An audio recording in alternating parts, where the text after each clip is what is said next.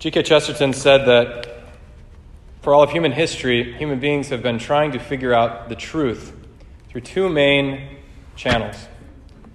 One is what he calls broadly science or knowledge, reason, and the other is myth or story. And he says that if you go down one or the other of those routes, you can say a lot about the world, about where we came from, about human nature, about our destiny, but neither is complete. Reason, while it's fixated on facts and truth in the intellectual sense, it's kind of empty and lifeless. Whereas myth can be exciting and adventurous, but it lacks the sort of truthiness that we need to wrap our heads around it and really cling to it as something to immovable, kind of a center of gravity in our life. So there's something about both of those things, and we see in the Greek philosophers a fixation on truth, reason, science, knowledge. Even their talk about God, Aristotle and Plato, they talked about an uncaused cause, or the sphere, the form of all goodness, the, the, the perfection from which all instances of beauty, truth, and goodness come. It's beautiful and, and true in its way, but it's not a story. It doesn't tell us what is our part what does God have to do with me?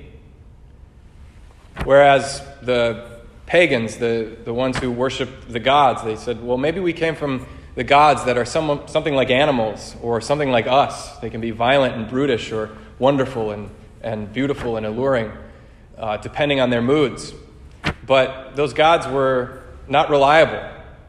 Nobody really believed in them the way that the Israelite people believed in God, Yahweh, the one who had revealed himself.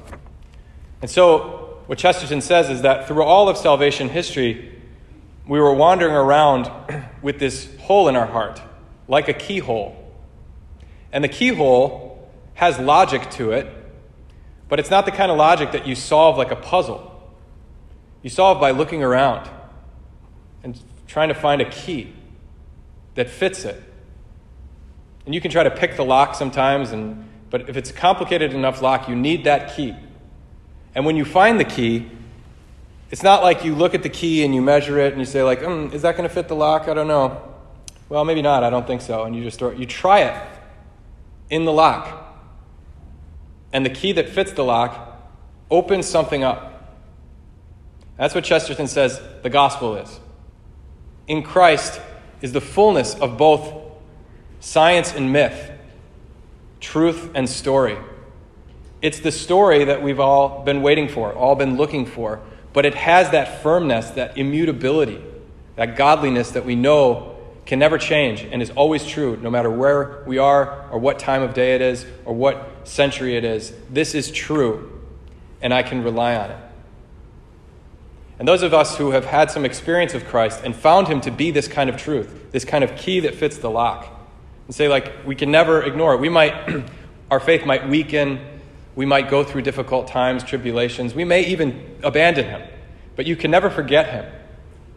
Once you've known the truth, you've tasted it, you've been set free by it, you always long for it.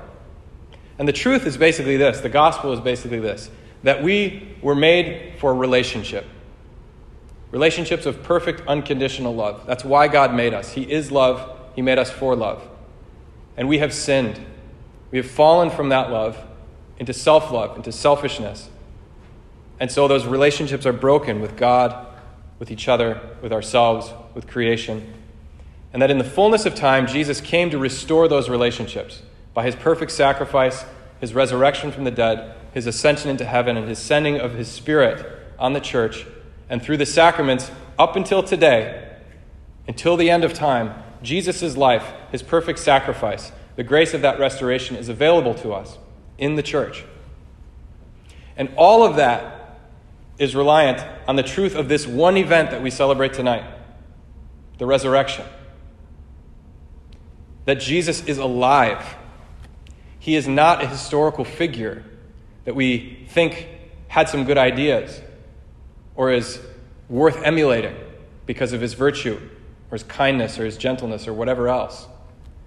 We believe that he's the Lord of the universe in human flesh who has come to break open the prison bars of death and give us all access to the fullness of life here on earth, in the kingdom of God, in the Catholic Church, and to prepare us for the fullness, the consummation of that life with Him in heaven.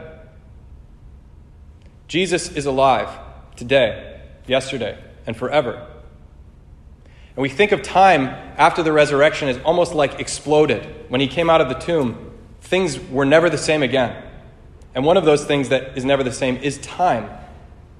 It's not like it was, where it would just pass away. And sometimes we feel that in our lives, right? That some time, some golden age in our life when we were happy, I can never get it back. We feel the gloom of death, the gloom of the fallen world. That no matter how good things are, they always pass. That's time conditioned by death. But time conditioned by the resurrection is totally different. It is open to fullness at all times. We say in the church that in the fullness of time, Christ came.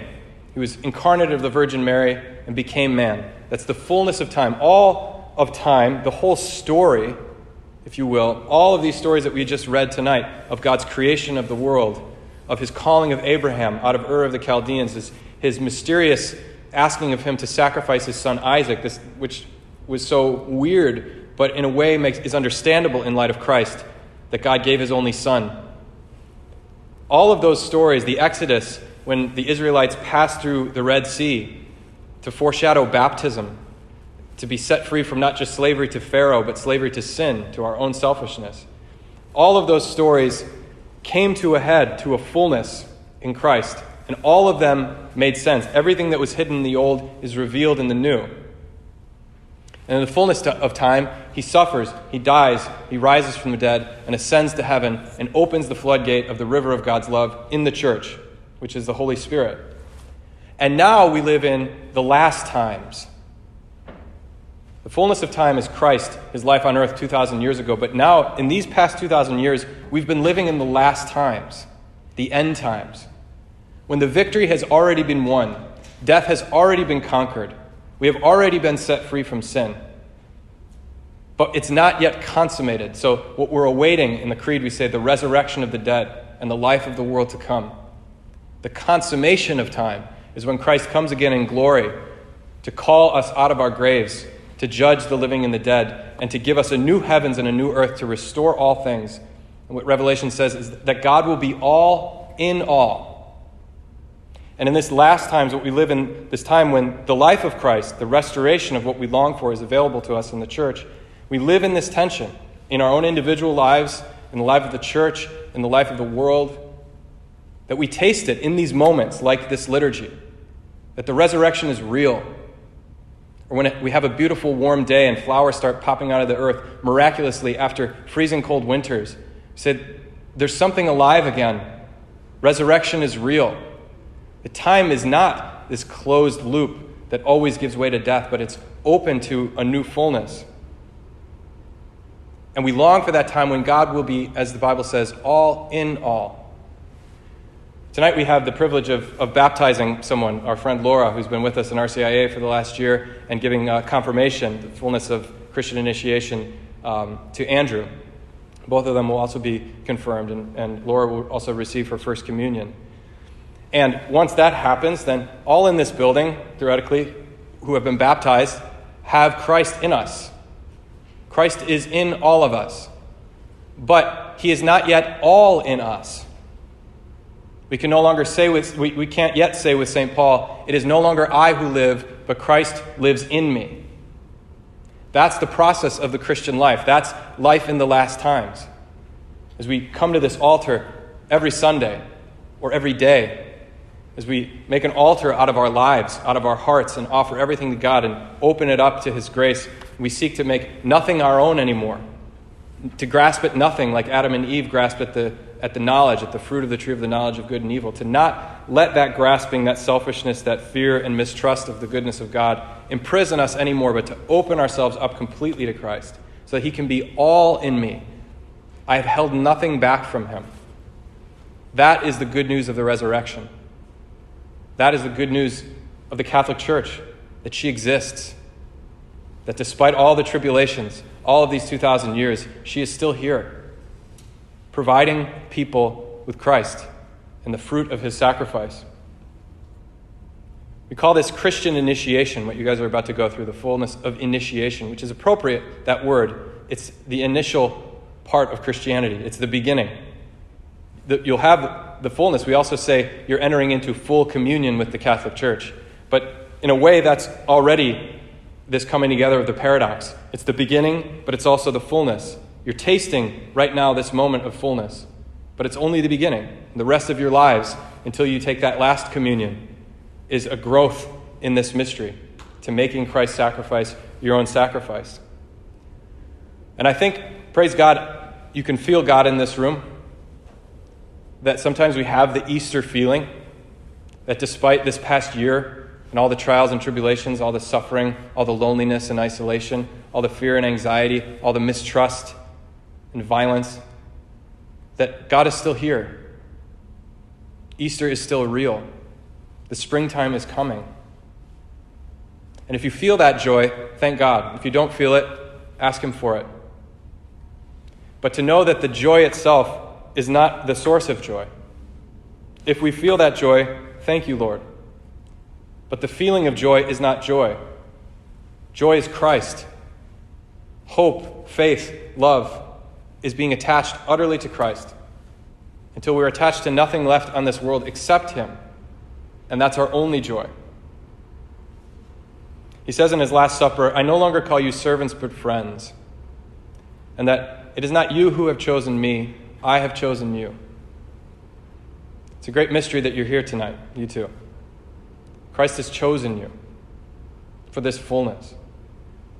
And he says also to his apostles, In the world you have trouble.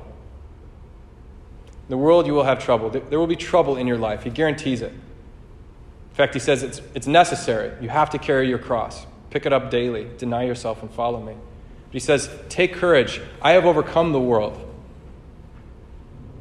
This night is a night of victory victory over sin and death, victory over your old self that Christ has won for you.